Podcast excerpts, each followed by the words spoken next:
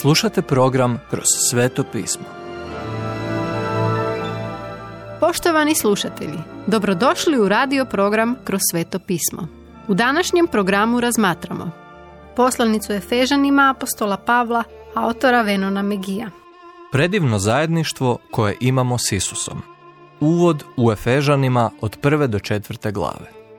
62. godine poslije Krista četiri su muškarca napustila Rim, putujući na istok do moderne Turske. Ušuškani u njihovim torbama, svaki je nosio pismo rimskog zatvorenika, koji je čekao da se pojavi pred carem. Ovo su četiri pisma Pavlovih zatvorskih poslanica. Filipljanima, Efežanima, Kološanima i Filemonu. Zajedno one oslikavaju prikaz Isusa Krista, crkvu, kršćanski život i način njihove međusobne interakcije. Kad bolje pogledamo poslanicu Efežanima, otkrivamo Kristovo tijelo, Božje remek dijelo. Sagrađeni smo od živog kamenja, od duha svetog koji živi u nama i pomaže nam da hodamo kao što bi hodao Isus. Pavao je Efežanima napisao kako je Krist volio crkvu te se dao za nju. Uzvratite njegovu ljubav, potiče i njih i nas Pavao. Odgovorite mu. Ovo preljepo pismo Efežanima poziva vas na bliži odnos s Kristom. Dok proučavamo Efežanima, osvrnut ćemo se na njegova dva odjeljka.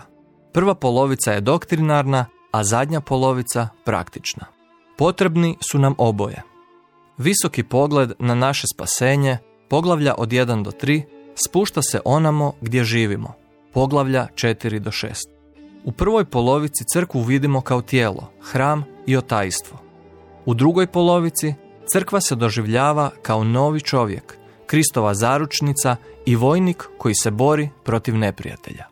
Započinje Pavao milost i mir vama. Milost, karis, bio je tipičan način da se nekoga pozdravi u poganskom svijetu, a mir, šalom, u židovskoj zajednici je kako se ljudi pozdravljaju. Pavao kombinira ove pozdrave i podiže ih u nove visine. Milost je kako vas Bog prvo spašava i tada možete iskusiti njegov mir. Pavao ih uvijek postavlja tim redom. Milost ispred mira. Morate imati karis da biste mogli doživjeti šalom. Vidi Rimljanima petu glavu, prvi stih.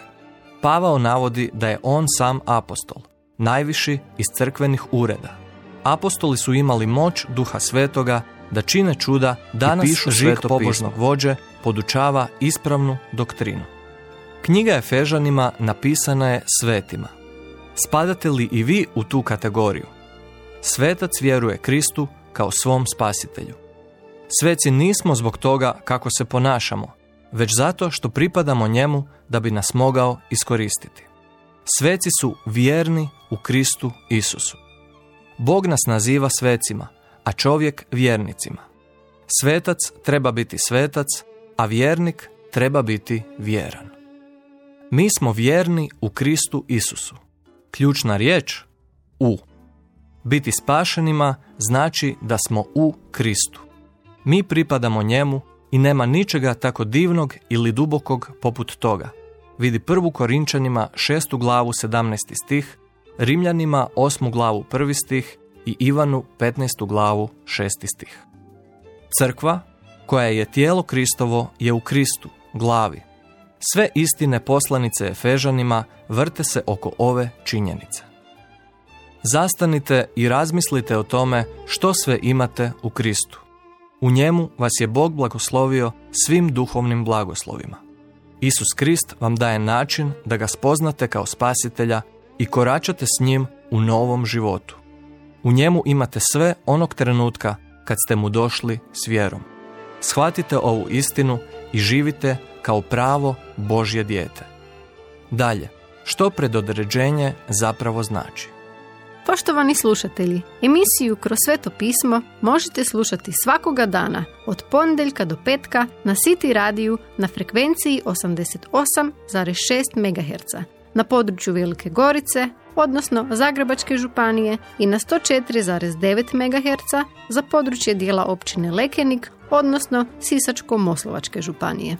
Pozivamo vas da nas posjetite na mrežnom mjestu www.kršćanskiradio.org i www.kršćanskiradio.org gdje možete poslušati dužu verziju programa kroz sveto pismo. Ukoliko nemate novi zavjet i želite besplatan primjerak ili nam se želite javiti, pozovite nas na 097 6358 284 ili nam pišite na e-mail adresu kršćanskiradio.gmail.com Do slušanja.